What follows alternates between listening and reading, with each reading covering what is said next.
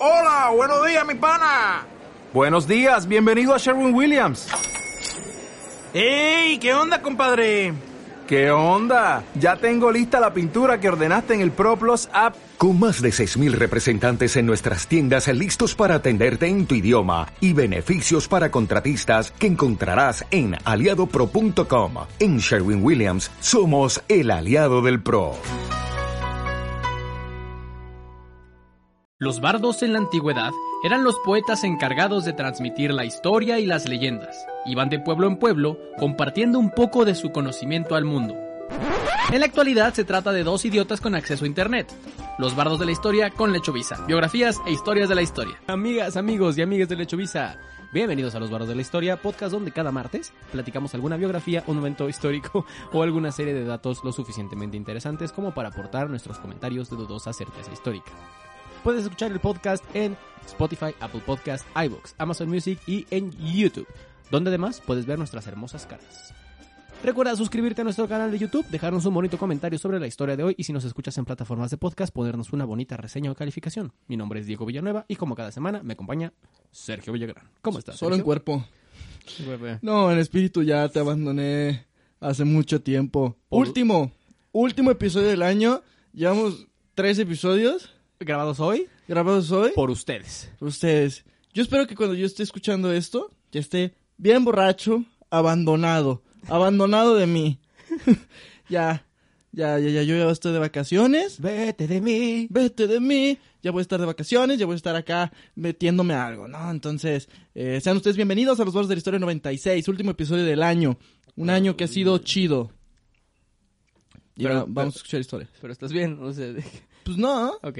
Pero aquí andamos, ¿no? Para todos, todas, todos, to- todos, ustedes, they, them, them, he, she, it. Eh, felicidades, digo, bienvenidos. no, ya valió, ver. Sean ustedes bienvenidos, de verdad, bienvenidos. Muchas gracias por estar aquí. Y, pues, ¿están listos? ¿Quieren historia? ¿Quieren historia? Sean ustedes bienvenidos. Bienvenidos. Pues me vale verga si ustedes van llegando apenas al podcast porque les voy a platicar la dinámica. Brother, me vale verga. Hagan de cuenta que hace año y medio dije hay que hacer un capítulo de Hunter Thompson y ahorita estamos grabando tres episodios seguidos. Bien forzadotes, cabrón. Pero bueno, eh, la dinámica consiste en que eh, cada semana alguno de los dos prepara alguna historia, lo investiga, se documenta para ser mejor racista y le cuenta la historia a la otra persona quien no sabe de qué vamos a hablar. No solo nos, no solo nos documentamos, güey. Hoy nos levantamos temprano Sí, sí, sí. para ser racistas más tiempo. Y el día de hoy me, me toca contarles la Me cuentan historia. que me toca contarles. Me cuenta aquí la gente de producción que me tocaba preparar una historia. no traigo nada. Vamos a, a cotorrear un rato nomás. ¿Cómo han estado? Eh, me toca a mí contar la historia y empezaré con una pequeña pista para ver si el buen Sergio adivina la pista. Esto cada vez me da un poco más de miedo porque como ya sabrán, quienes nos siguen desde hace algunas semanas, si Sergio llega a adivinar la historia, tiene que fondearse lo que esté tomando. Sí, al, al que le tiene la historia debe fond- Bueno, no fondearse, pero... Un buen sh- trago. Un buen trago. Vay- vayan a ver el episodio de... Del el, Mayflower. el Mayflower, porque ese sí se descarriló un poquito. Y bueno, Eso bueno. la pista del día de hoy, Sergio, es que lo que te voy a contar tiene de nuevo que ver con Inglaterra Y de nuevo tiene que ver con eh, mm, ah, la iglesia. Vamos a contar a Enrique, Enrique VIII. No, Bueno, te platico. Pero era muy inglés.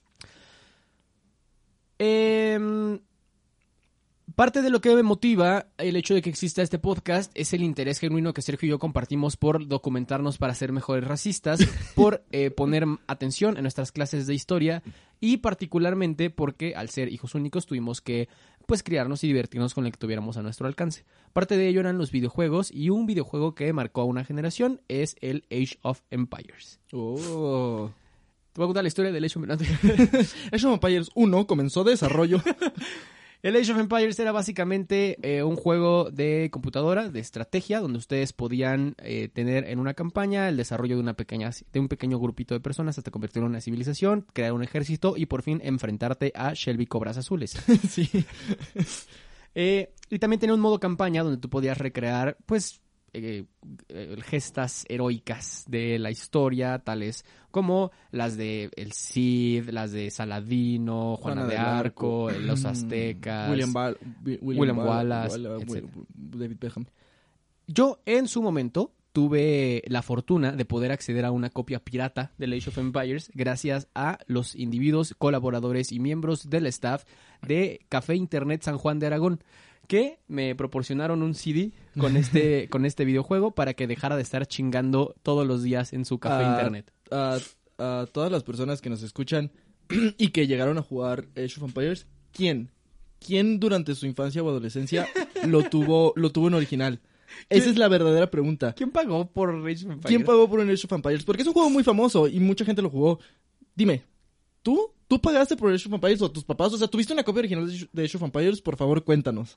Seguramente no. Seguramente, según yo, hay 10 copias originales de Age of Empires 3 en México Sí. y siguen en Office Depot. Dos. Nadie las ha movido. O sea, Era Age of Empires. Ah, Age of Empires 2. Nadie las ha movido. Ahí están. Nadie las usa y los del Office le sacan copias para venderte las Para piratas, ¿no? Un güey del Office es el que difundió el rumor de que existe Age of Empires y, y ya. Causó un, un tema generacional. El punto es que como parte de alguna de esas campañas, pues también surgió mucho el interés en la historia, eh, porque la verdad estaban muy bien documentadas. Est- Estaban chidos, o sea, mm, porque no nomás eran las campañitas esas, sino que también te contaban una historia de, de normalmente como, como si fuera un libro de historia, ¿no? Y era como, te voy a contar la historia que yo conocí una vez que viajé al País Vasco, donde tal hijo de puta, y ya te empezaron a contar la historia. Y cada, eran como seis, siete campañitas donde te iban contando, Y te lo contaban en primera persona del héroe o, O- heroína que o de estuviera- alguien que vio la historia, ajá. Eh, y también tenían la particularidad de que, por ejemplo, en modo campaña, tal vez en 10 capítulos, te resumían conflictos eh, enormes, ¿no? Sí. Es como el- la, William Wallace y la guerra de los escoceses. 10 capítulos. Sí, Y ahí tienes que poner una granja. Corte A, derroca al rey. ajá. Eh, pero sin duda, donde sí se volaron la barda, hicieron un gran trabajo, es que en 11 capítulos de una campaña lograron resumir un conflicto conocido como la Guerra de los 100 años. Y a través de la historia de nuestro personaje del día de hoy, nada más y nada menos Juana de Arco. que Juana de Arco. Uh, Juana de Arco nació en el siglo XV, principio del siglo XV, alrededor de 1412. Digo alrededor porque no estaba ni sobre ni debajo. No se crean chiste de eh, ge- geometría. Eh, digo, antropología, digo, digo, eh, digo, digo, digo, educación física, de preposiciones. Eh, perposiciones. chiste de prepuchis. Es complicado saber en qué eh, año nació una de las nueve patronas de la iglesia francesa, eh, pero pues calculamos más o menos en esa época, en un pequeño pueblito del Valle del Mosa. Ahora lo que sería el departamento de Bosgos, al noreste de Francia. El departamento, yo literal pensé que es el departamento de alguien famoso, así de que el departamento de, de Mbappé, güey.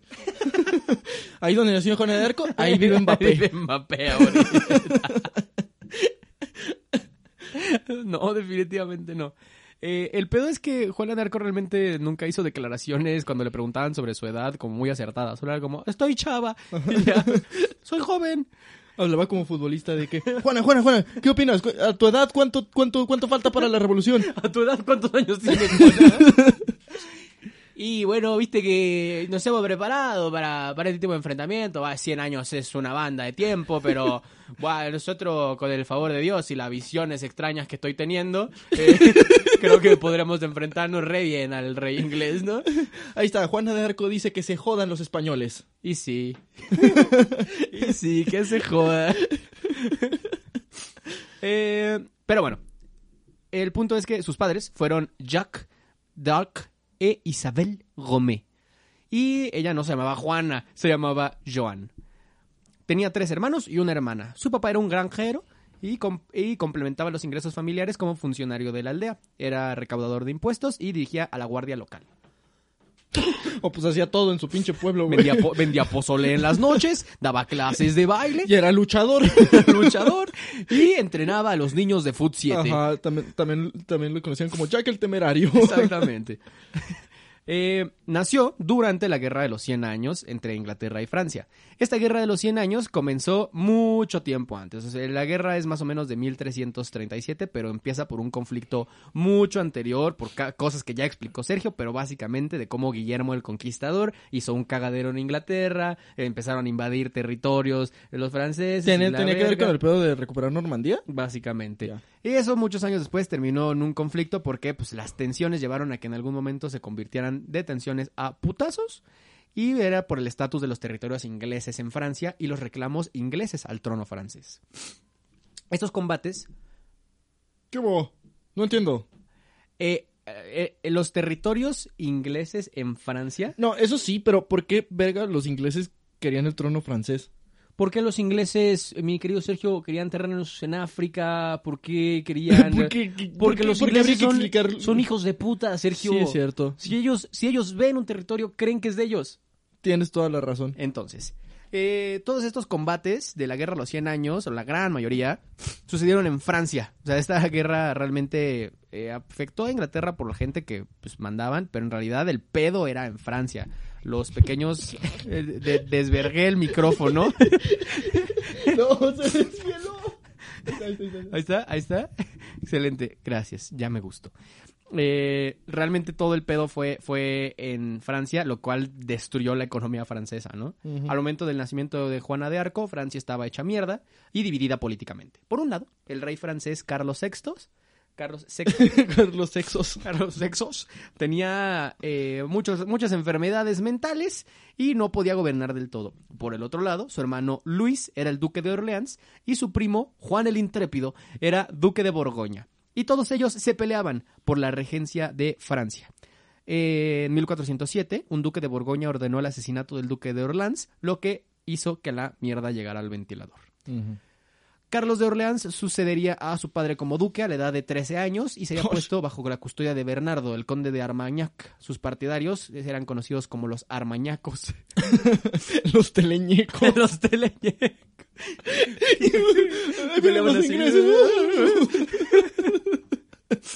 Y los partidarios del duque de Borgoña eran los borgoñones. El futuro rey francés Carlos VII as- había asumido entonces el título de Delfín. Ah, sí, sí, sí es cierto, güey, el delfín. heredero al trono tras la muerte de sus cuatro hermanos mayores. Mientras todo esto sucedía, Enrique V de Inglaterra explotaría las divisiones internas en Francia para atacar.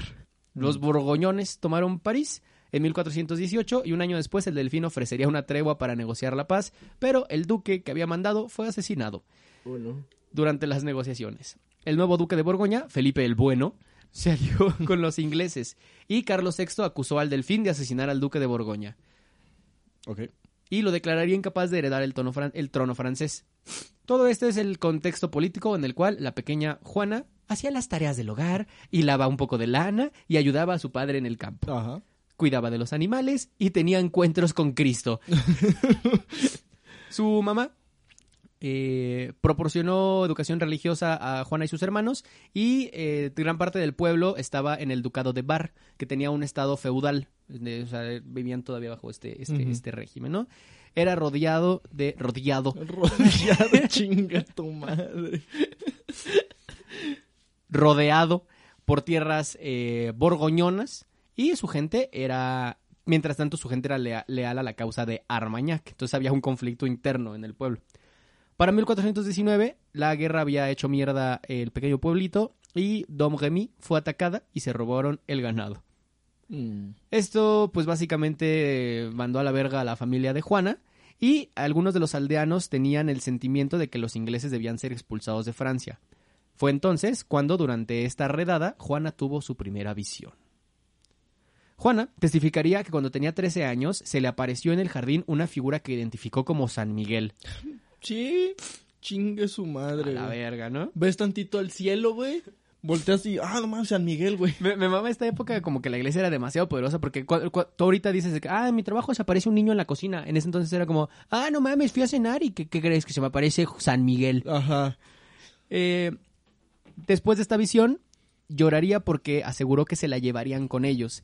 A lo largo de su vida siguió teniendo misiones, visiones con San Miguel Y eh, esto era importante porque San Miguel entonces era visto como un defensor de Francia. Tenía estas visiones y a menudo las tenía cuando sonaban las campanas de la iglesia que le despertaban una especie de PTSD.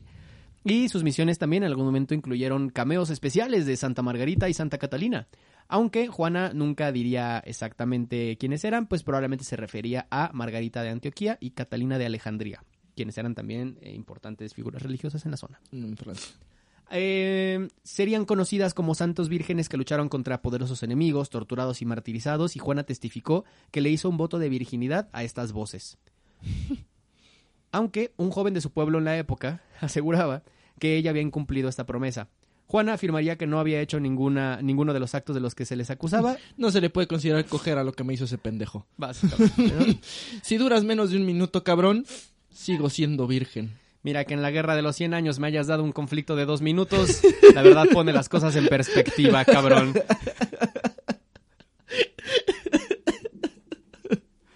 Santa patrona de la iglesia, recordemos. Durante la juventud de Juana, eh, había una profecía que circulaba en la campiña francesa. Aquel que logre bañarse.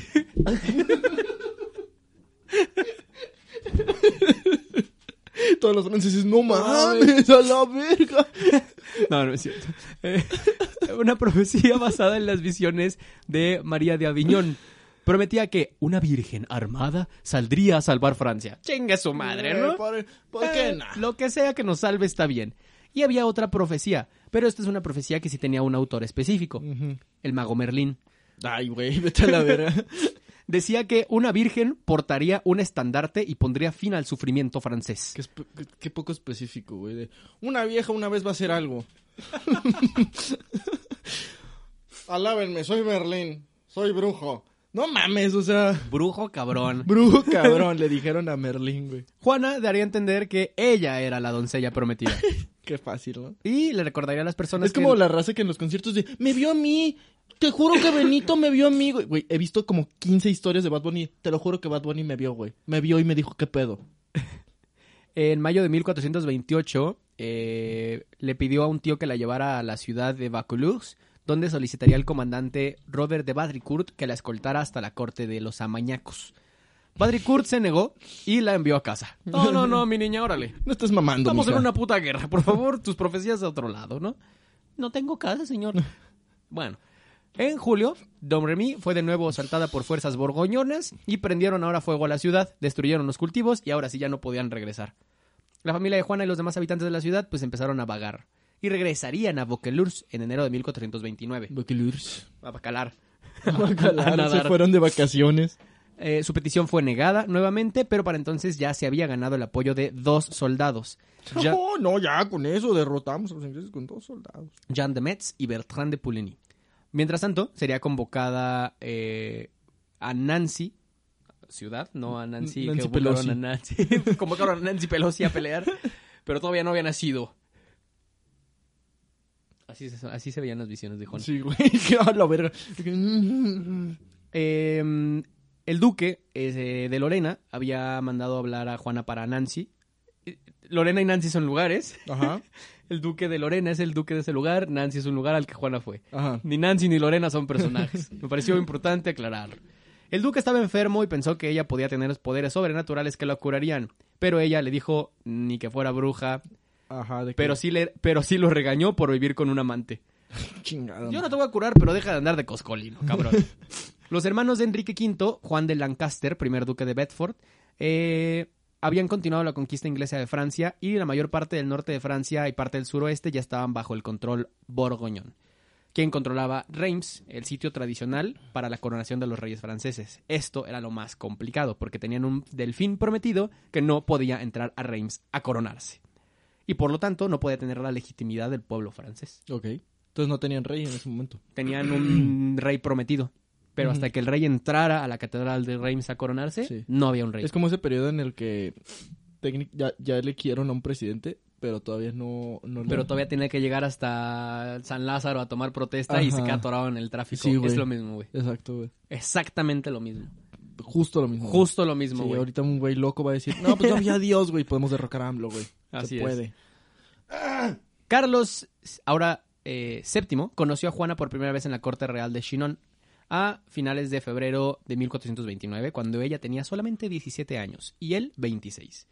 Ella le dijo que había venido a levantar el sitio de Orleans por sus putos huevos y que llevaría al rey hasta Reims para su coronación. Y alguien de 17 años con esos huevos y en medio de una guerra de 100 años, pues ya tenían que ponerle atención porque pues es lo único que les putas quedaba, ¿no?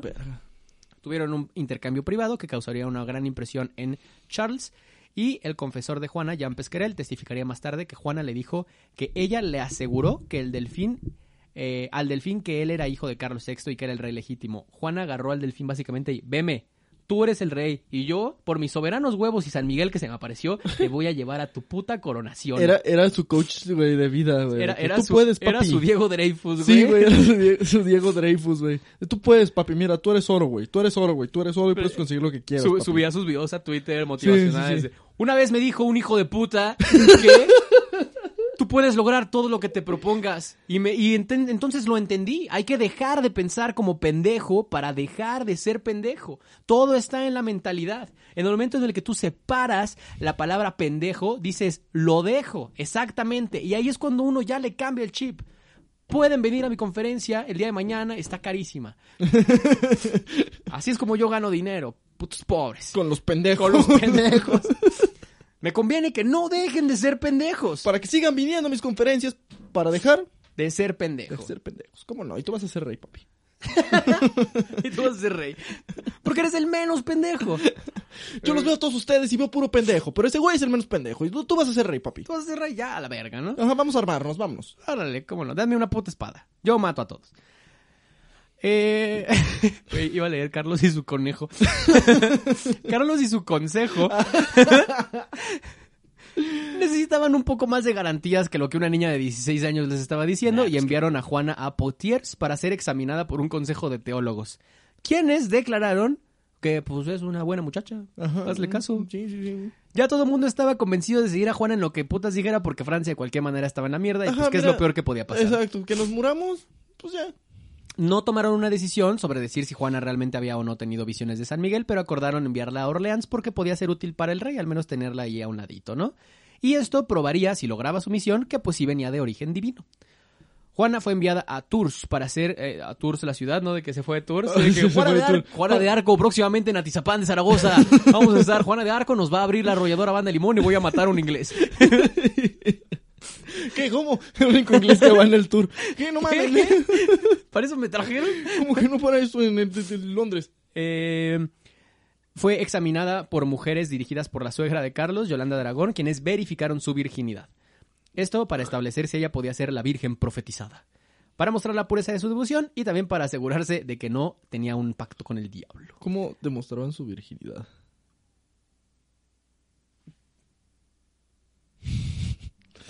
¿Cómo te digo? Si era, sí era por el pedo del imen, Sí, ¿no? tal cual. Pero, güey, pues esa madre se rompe por cualquier cosa, güey. Ajá, pues si vas en una bicicleta, por Yo ejemplo. he escuchado historias de morras que estornudan. ¡Ay, cabrón! ¿Qué pedo?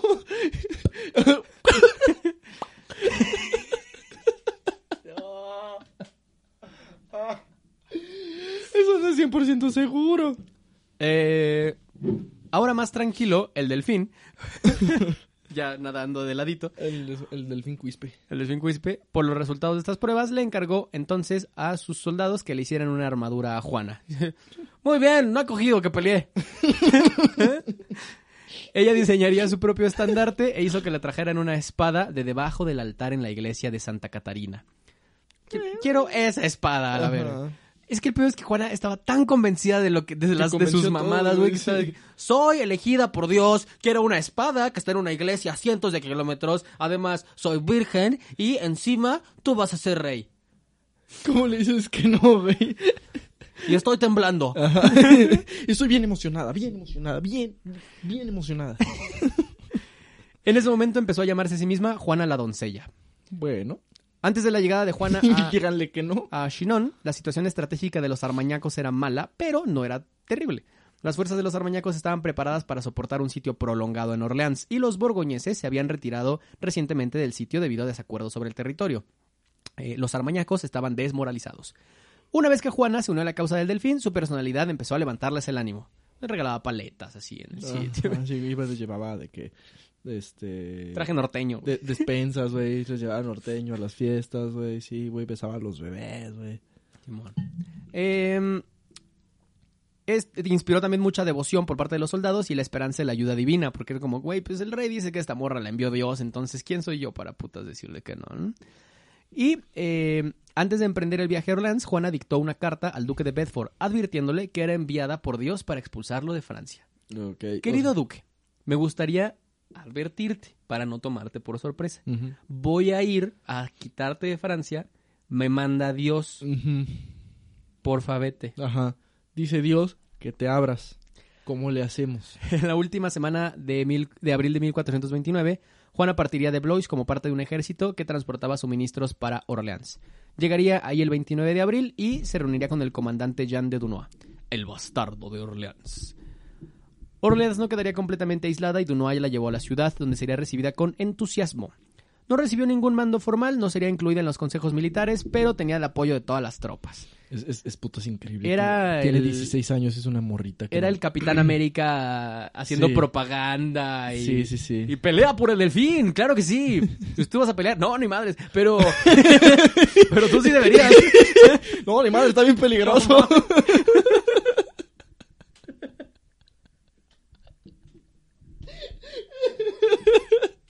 Está bien peligroso. No, man, me voy a morir. Ay, güey. El 4 de mayo, los armañacos pasaron a la ofensiva, atacando la Bastilla Cambiaron, de cambiaron la carta. Una vez que Juana se enteró del ataque, cabalgó con su estandarte hasta el lugar de la batalla, una milla al este de Orleans. Llegaría cuando los soldados de, los de Hermagnac se retiraban después de un asalto fallido les dijo, no, no, no, no, no, no, no, mis cabrones, vamos a volver a atacar, porque ahora tienen a la enviada de Dios. Y por vamos me refiero a ustedes. Su aparición reunió a los soldados que atacaron de nuevo y ahora ganaron. Ah, dale, teleñecos. El 5 de mayo eh, no se produjo... 5 de mayo. No se produjo ningún combate por ser jueves de la Ascensión. Ah, Además, consideraron que el 5 de mayo es una fecha de mala yuyu para los franceses. Uy, Eh, no tiene ni puta idea. Esto no es cierto, pero aquí lo añadí yo. Eh, A ver. Ella dictó otra carta a los ingleses diciéndoles, ya les gané una batalla, por favor abandonen Francia, segundo aviso. Y eh, agarró esta carta, la hizo atar a un cerrojo, o sea, un candadito, y aventó el candado en un ballestero para que le llegara hasta los del otro frente. No mames. ¿De qué sí? Creo que nos están... Señor, una capa... Directo en el ojo. ¡Mío! No está hecho para que le entren cosas. A ver, pendejo. Dice la niña que nos vayamos. ¿Qué hacemos? Pues vámonos, Pues, señor. No, mames. Está muy segura. Los armañacos reanudaron su ofensiva el 6 de mayo con formación escopeta, captur- capturando Saint-Jean-le-Blanc, que los ingleses habían abandonado. Los comandantes de Armagnac querían detenerse, pero Juana los animó a lanzar un asalto a Les Agustins, Pero Juana los iba empujando. una fortaleza inglesa construida alrededor de un monasterio. Oh, qué increíble. En la mañana del 7 de mayo, los armañacos atacaron el principal bastión inglés, Les Tourelles, y Juana fue herida de flecha entre el cuello y el hombro, mientras sostenía su estandarte en la trinchera, pero más tarde volvió a animar el asalto final con todo y la herida no, no, no. fresca. Mi cabrona estaba loca. Le valía verga. ¡A la verga! Se rompió la playera, la verga. Sí, güey. Se emberraba aceite y se iba a los putazos. Le agarraba aceite, se echaba plumas y ¡órale! ¿Y qué haces, güey? Se iba corriendo una morra de 17 años con, con plumas y aceite hacia ti, güey. Diciendo, ¡me mandó Dios! No mames.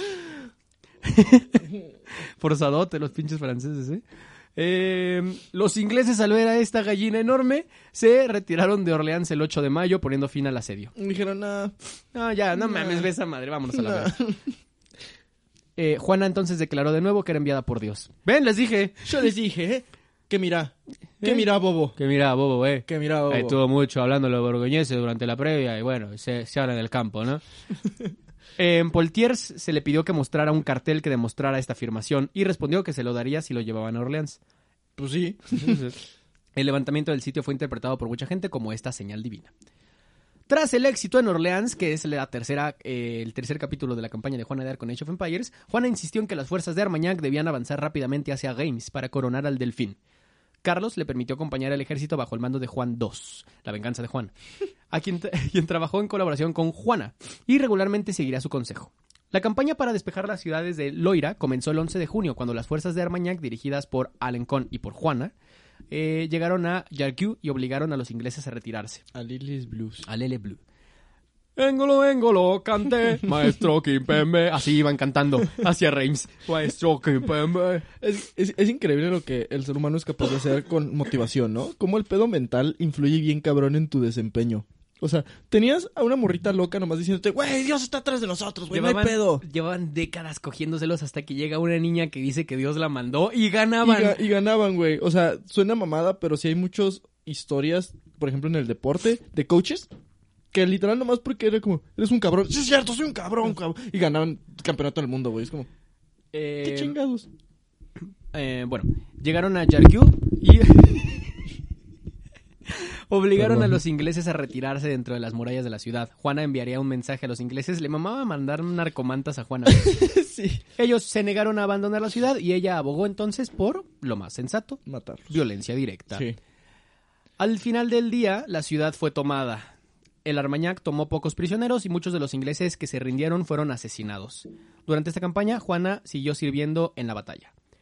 Comenzaría, de hecho, a escalar una, eh, una pared para asediar con su estandarte en la mano y antes de que ¿Qué pudiera escalar la pasa? pared, la- fue golpeada por una piedra que le partió el casco y siguió subiendo. No, no mames. Tenía 17 años, recordemos esto. Tenía 17 años y no había cogido. O sea, estaba dispuesta a morir así sin haber cogido. Qué increíble. O sea, El ejército de Alençon y Juana avanzaron sobre Monsog-Lore. El 15 de junio tomaron el control del puente de la ciudad, que es otro capítulo de la campaña de Age of Empires. Y la guarnición inglesa se... eh, no son los frijoles, sino, o sea, como...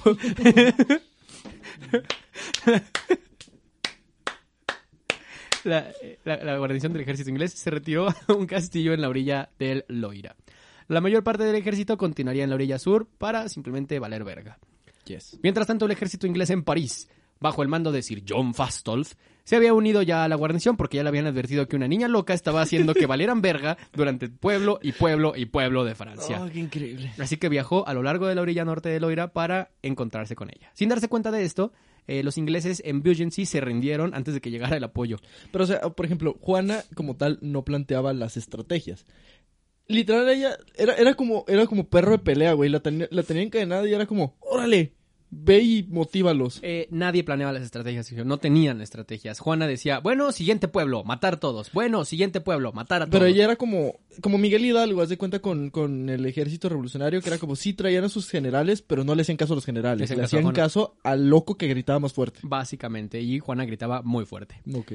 Eh, los ingleses habían preparado sus fuerzas para una emboscada, emboscada, Emboscada. también clásica de Age of Empires, a un ataque de los armañacos. Pero la vanguardia de los armañacos los detectó y los dispersó. Y volvieron a derrotar al ejército inglés. Fastolf, quien era el general que estaba en París, ahora solo tenía un pequeño grupo de soldados. La mayoría de sus hombres capturados y Juana en el campo de batalla, eh, llegando inclusive cuando la acción ya había terminado. Pero era la que les gritaba que siguieran persiguiendo a los ingleses. No, no y a donde corran, persíguelos a la verga hasta su casa. Ya le tenían más miedo a Juana que a los ingleses. Sí, güey. fue fácil. Después de la destrucción del ejército inglés, algunos líderes armañacos eh, sugirieron invadir Normandía. Pero Juana insistía en que la misión era, era llegar a Reims para que Carlos fuera coronado, no recuperar el territorio. Recordemos que en todo este momento Juana no lo estaba haciendo por Francia, lo estaba haciendo para que coronaran al rey. Para que coronara. al Porque esto confirmaría que Juana es la enviada de Dios. Es que era, era cuando ya mamaste demasiado, que ya estás demasiado metido en tu, en tu mame que tienes que hacer que se cumpla, güey. Básicamente. El rey estuvo muy de acuerdo con el plan de Juana, evidentemente. Sí, háganle caso a la niña. y marcharon hacia Reims. Eh, marcharon, marcharon casi ca- básicamente sin oposición, llegaron a la ciudad de Auxerre, que era controlada por borgoñones, y en el camino pues siguieron matando cuanto inglés se encontraron. Juan ordenaría a los soldados llenar de madera el foso de la ciudad, donde tenía una negociación con los ingleses, y dirigió la colocación de la artillería. Fue entonces cuando, ante la poca negociación de algunos ingleses para dejarlos pasar, decidió incendiar el pueblo y seguir caminando. En este pueblo no quisieron negociar, entonces pues mis cabrones quemen todo. Ajá. Y vamos a seguir avanzando. Mis hermanos, Dios les ordena que maten a todos. He tenido de nuevo un encuentro con San Miguel donde me pide torturar cabrones. Volteen a todos. Volteenlos de adentro hacia afuera. San Miguel ha solicitado 100 cabelleras. Por favor, me las entregan a mí. Reims abriría sus puertas el 16 de julio de 1429. Carlos, Juana y el ejército entrarían por la tarde y ese mismo día sería la consagración de Carlos. Juana ocuparía entonces un lugar de honor en la ceremonia y anunciaría ante todos en la catedral. ¡Se los dije! Me llamaron Juana la loca. Tras la consagración, la Corte Real negociaría una tregua de 15 días con el duque de Borgoña, quien prometería arreglar el traspaso de París a los armañacos. El pedo de Juana es que en su afán de querer a huevo coronar a Carlos, hizo que esto se convirtiera en un movimiento político en el que también recuperaron París al coronar a un nuevo rey. Dale, dale. Sin querer, terminaba también siendo genia, güey. Al final de la tregua, Borgoña terminaría por incumplir su promesa. Juana y el duque de Alencón estaban a favor de una marcha rápida sobre París para hacer que cumplieran a los putazos, pero las divisiones en la corte de Carlos eh, evitaron esto y se produjo un avance muy lento. Cuando el ejército de los armañacos se acercó a París, muchas de las ciudades se rindieron sin luchar porque dijeron, esa morra está loca, por favor pasa. El 15 de agosto, las fuerzas inglesas bajo el mando del duque de Bedford se enfrentaron a los armañacos en una posición fortificada que los comandantes pensaron era demasiado fuerte para asaltar. Juana les dijo, me vale verga, cabalgó hasta enfrente de las posiciones inglesas para intentar provocarlos para que salieran y la persiguieran. Ellos solo la vieron, dijeron, no mames, estás loca, pero la persiguieron, funcionó, salieron y empezó un enfrentamiento donde los ingleses tuvieron que retirarse al día siguiente porque perdieron. No O sea, nadie quería atacarse. Dijo Juana, bueno, me voy a ir con mi caballo ahí enfrente para provocarlos y me persiguen. Eh, eh, es que también, güey, es como, güey, literal solo están ganando por esa morra, güey. Mátenla y ya se acaba todo, güey. O sea, no, no los culpo. Los armañacos continuaron su avance y lanzaron un asalto a París el 8 de septiembre. Eh, durante estos combates, Juana volvió a ser herida en la pierna por una flecha de ballesta y permanecería en la trinchera hasta que sería rescatada después del anochecer. Todo el día estuvo herida, escondida en una trinchera, a la mitad de los putazos. No mames. Los armañacos sufrieron 1500 bajas ese día. Fue la derrota más grande de Juana hasta el momento. A la mañana siguiente, Carlos ordenó el fin del asalto. Juana estaba muy amputada y argumentaría que el ataque debía continuar. Ella y la ciudad de Alencon habían hecho nuevos planes para atacar a París, pero Carlos volvió a desmantelar este plan y, de hecho, desmanteló también el puente con el que pensaban llegar. Porque dijeron, güey, tengo que tirarle el puente, si no esta morra va a seguir avanzando, güey. O sea, le valgo verga yo, simplemente le voy a tirar un puente Sí, para que ya no tenga de otra. Es un gallo de pelea esta morra, güey. Eh, tras la derrota en París, el papel de Juana en la corte disminuyó, ya tenía un poco más de pleitillos ahí con el rey, pero su independencia agresiva seguía estando viva. Eh, la corte buscaba una solución diplomática con Borgoña, pero Juana buscaba una solución no tan diplomática. No mames, esa morra nada más quería vergazos, güey. Y fue entonces cuando Carlos entendió que Juana tenía mayor repercusión en el ejército que el mismo rey. Lo único que le quedó a Carlos fue disolver el ejército. A la verga. Carlos o sea, tuvo que disolver el ejército para que ya no siguieran a Juana. Para güey. que hubiera paz. Para que, porque la gente seguía a Juana lo que le dijera, güey. Ajá. Y se le prohibió a Juana volver a trabajar con el ejército y el duque de Alençon. En octubre, Juana sería enviada como parte de una fuerza para atacar Perrin-Grechart. Y eh, una mercenaria que había servido a los borgoñeses eh, se unió también al ataque. El ejército sitió este, esta ciudad y cayó después de que Juana alentara un asalto directo el 4 de noviembre. Luego el ejército intentó sin éxito tomar Le Charité en noviembre y diciembre, pero también volvieron a sufrir una derrota. Esto ya disminuía un poquito más la reputación de Juana. Regresaría a la corte a finales de diciembre, donde se enteraría que Carlos eh, eh, había ennoblecido a ella y a su familia Como recompensa por sus servicios. Antes del ataque de septiembre a París, Carlos negoció una tregua de cuatro meses con los borgoñones que se extendería hasta la Pascua de 1430. El duque de Borgoña empezó a reclamar algunas ciudades que Juana le había quitado. Compiègne era una de estas ciudades y Juana no estaba tan de acuerdo. Partió con una pequeña compañía de voluntarios a finales de marzo de 1430 para socorrer la ciudad y esta expedición no contaba con el permiso de Carlos, quien observaba, respetaba, pero no decía nada.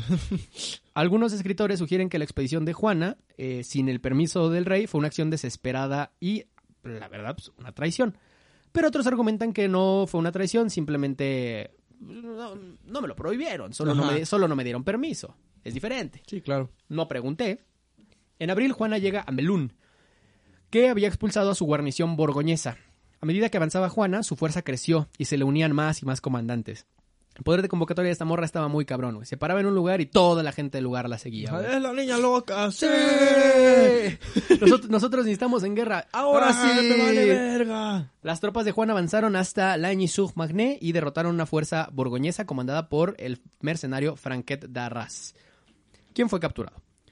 Por lo general, eh, la- lo capturaron y lo hubieran intercambiado, pero Juana simplemente permitió que el pueblo decidiera qué harían con Franquet Ah, y lo ejecutaron. eso nunca acaba bien, güey. Juana llegó a Compiègne. El el güey de los hechitos raros. Pícale el culo. Encuérenlo en Alquitrán y Pumas. y que se pase así. Y si lo matamos mejor, por eso. Yo decía. El 23 de mayo de 1430, Juana acompañó una fuerza de armañacos eh, que partió de Compiègne para atacar el campamento borgoñés. El ataque fracasó y Juana fue capturada. Nah. Accedió a rendirse ante unos borgoñeses, llama- un borgoñés llamado Lionel de Wandom, miembro del continente de Juan de Luxemburgo, quien la trasladó a su castillo y después de su primer intento de fuga, la trasladaron a otro castillo. A otro castillo. Volvió a intentar fugarse, saltando desde una ventana de 20 a 21 metros de altura y aterrizando en un foso seco, pero pues se lastimó Se dio en la madre. y la volvieron a agarrar. En noviembre la trasladan a la ciudad de Arras, ciudad borgoñesa, y ella no se pudo escapar. Ajá. Los ingleses y borgoñeses se encantaron de tener al fin capturada a Juana y eh, también se sorprendieron cuando se dieron cuenta que el rey Carlos no trató en ningún momento de recuperarla. No, pues no. Carlos era como ya, ya, ya, ya. Juana fue juzgada por herejía el 9 de enero de 1431, acusada también de haber blasfemado al vestir ropa de hombre, actuar sobre visiones que eran demoníacas, negar a someter sus palabras, hechos a la iglesia, matar un chingo de ingleses y básicamente provocar la derrota inglesa en Francia. Los captores de Juana también restaron un poco de importancia a algunos aspectos seculares del juicio eh, y decidieron más bien este, el quitarle como los, los crímenes eclesiásticos y simplemente juzgarla por motivaciones políticas. Como militares también. Es correcto. Juana testificó que sus visiones le habían dado instrucciones para derrotar a los ingleses, como no fui yo, se los juro que fue Diosito, Ajá. y argumentó que su éxito era evidencia de que sí me mandó Dios, como a mí me mandó Dios, y perdieron. Ajá, Entonces, exacto. ¿Cómo combaten eso? ¿cómo me A mí dices dijo, que no? Dios, le- vas a correr estos pendejos. ¿Y dónde están ustedes? Están fuera. corridos. Ajá. Si no se cuestiona este testimonio, este, el veredicto fue pues inevitable y encontraron culpable a Juana. La culpabilidad de Juana se utilizó también para comprometer la legitimidad de Carlos, demostrar que había sido consagrado por el acto de un hereje. Esto motivaba un poco más a los ingleses a decir, ok, ok, Carlos sí nos venció y lo coronaron, pero el jurado encontró que esta, se- que esta morra eh, la mandó el diablo, entonces técnicamente a ese güey lo coronó el diablo. Pero la, la mamada de que era un juicio inglés, güey. Sí. Era como, no, no es cierto nada. Lo que les dice es cierto. Yo soy, yo soy Dios, güey.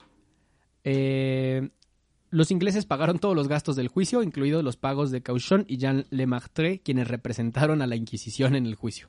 Chale. Al inquisidor de Francia. O sea, Francia mandó como un abogado de Juana, Ajá. un abogado pagado por ingleses. Ah, pues, Eh, 131 clérigos participaron en el juicio, de los cuales solo 8 no eran ingleses. Dos tercios estaban asociados con la Universidad de París, universidad que había sufrido muchos daños por culpa de Juana. y la mayoría era, pues, obviamente, pro-ingleses. Cauchon intentó seguir el procedimiento correcto, pero el juicio tuvo un chingo de, de pedos. Juana eh, tendría en teoría que haber estado en manos de la iglesia durante el juicio, pero pues estuvo encarcelada por los ingleses. Contrario al derecho canónico, no se estableció la infamia de Juana antes de proceder con el juicio, no le levantaron acusaciones, simplemente la culparon. Y no se le leyeron los cargos en contra hasta mucho después de que comenzaran los interrogatorios. Los procedimientos estuvieron por debajo de los estándares y sometieron a Juana a largos interrogatorios sin ninguna asistencia legal. Que se me hizo muy cagado cuando estaba investigando porque pues es como, güey, incluso ya en esa época se preocupaban porque si tuvieras un abogado presente y, y, este que se hubiera hecho el debido proceso, etcétera. Ajá, pero les valía. Que, que sigue pasando. Ajá. Durante el juicio, Juana mostró mucho temple, eh, indujo a sus interrogadores a hacer preguntas de manera secuencial en lugar de simultánea. O sea, ella mandaba el interrogatorio, güey. Ajá. ¿Cómo me tienen que ir preguntando? Consultó sus registros cuando correspondiera y finalizaba las sesiones cuando ella quería. Los testigos en el juicio quedaron impresionados por su prudencia respondiendo a las preguntas. Ella básicamente se defendió solita y casi le sale. Y, eh, en un, por ejemplo, en un intercambio le preguntaron si sabía que estaba en la gracia de Dios. Que pues es una pregunta medio tramposa. ¿Qué, qué chingados es eso? La doctrina de la iglesia sostiene que nadie puede estar seguro de estar en la gracia de Dios. Entonces, si respondía que sí, era acusada de herejía. Si respondía que no, confesaba su propia culpa. Ajá. Y Juana contestó, no lo sé, pero espero que un día Dios me ponga ahí. Y si estoy en la gracia de Dios, espero seguirlo estando, asumiendo que alguna vez lo estuve. Ajá. Los lo hirió. Sí, güey. Duro, güey. Sí, sí, sí. Eh, uno de los notarios de la corte dijo, ah, nos chingó. ¿Se Eh, mamó? Y para convencerla de que se sometiera, le mostraron los instrumentos de tortura. Ok, que está muy bien tu respuesta, pero te va a pasar eso. Ajá. Pero pues también sabemos despellejar. Se negó a dejarse intimidar y se reunió entonces con una docena de asesores para votar si debía ser torturada. Todos dijeron, no, no, No. vaya a ser que neta sí la mandó Dios y nosotros la andamos torturando. Sí, güey. A principios de mayo se pidió a la Universidad de París que deliberara sobre 12 artículos que resumían la acusación de herejía y la universidad aprobó los cargos. Recordemos, una universidad que había sufrido daños por Juana.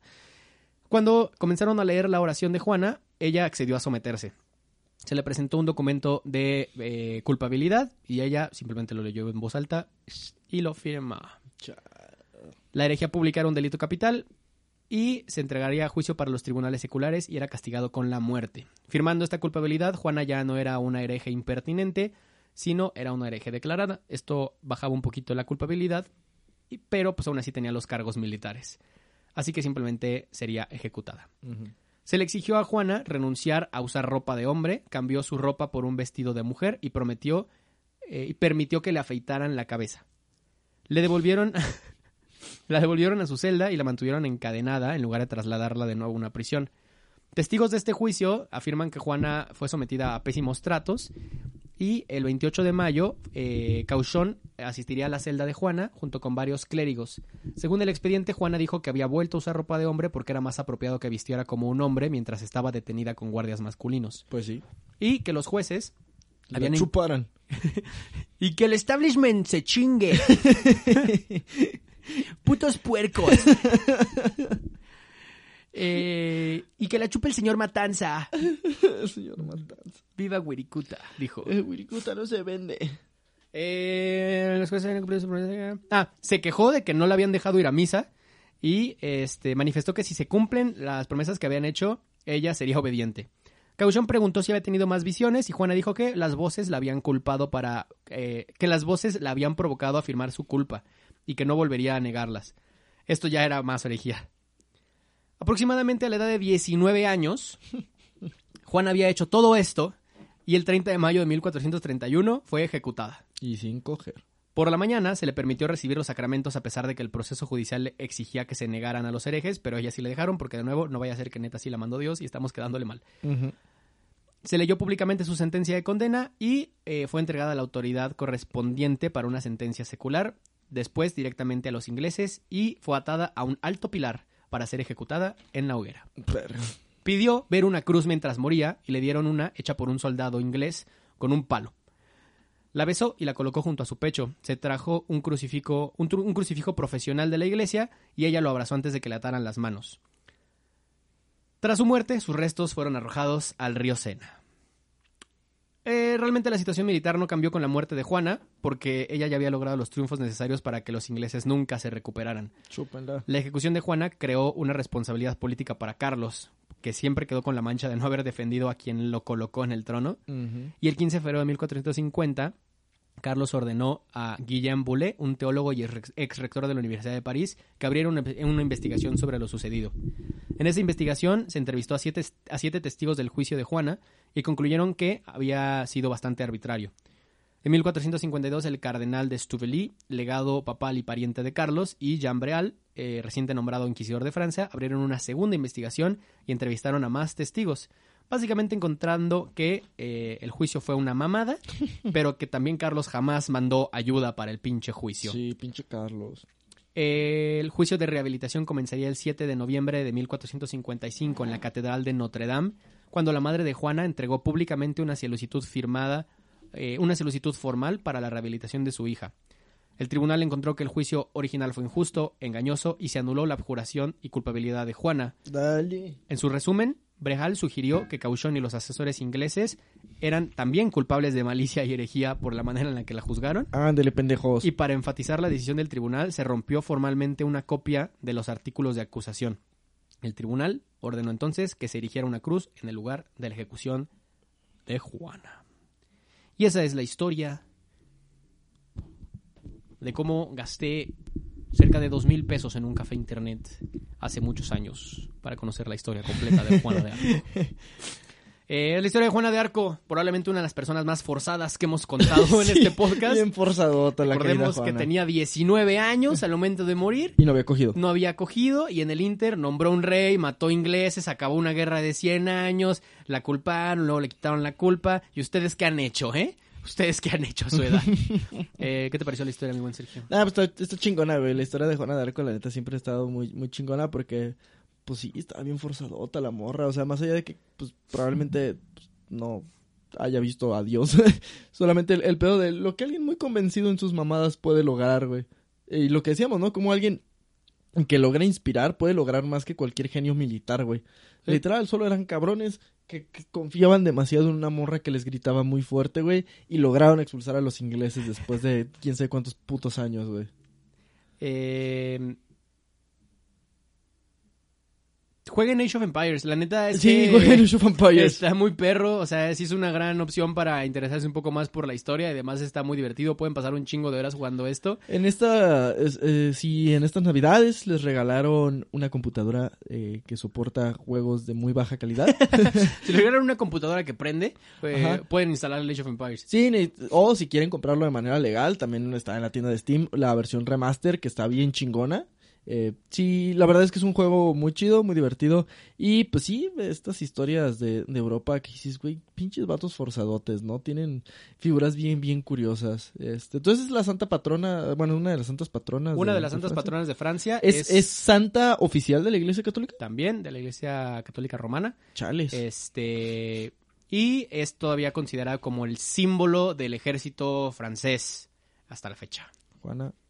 ¿Es la, es la misma que, que le decían la Juana la loca o Juana la loca es otra? Juana lo que es otra. ¿Sí? Sí. Ok. Pero digo, de- también estaba un poco loca, o sea, Sí. se llamaba Juana. Sí, o sea, se, se- se ponía, se, se echaba plumas. Cosa interesante, se le dice Juana de Arco porque su apellido oficialmente era Dark, Joan Dark.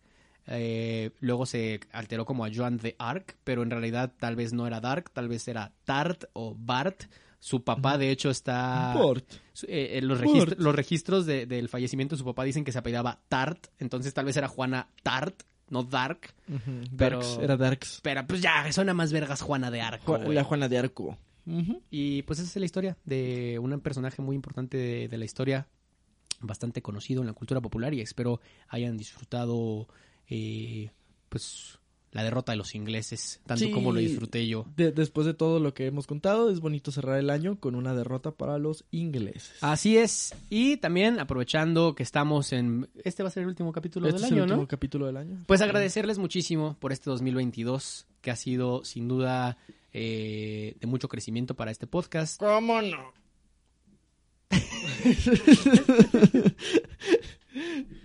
Eh, síganos en todas las redes sociales, estamos como arroba lechoviza en Instagram, en Twitter, en Facebook, en YouTube, en TikTok. Este podcast en particular está como arroba los barros de la historia.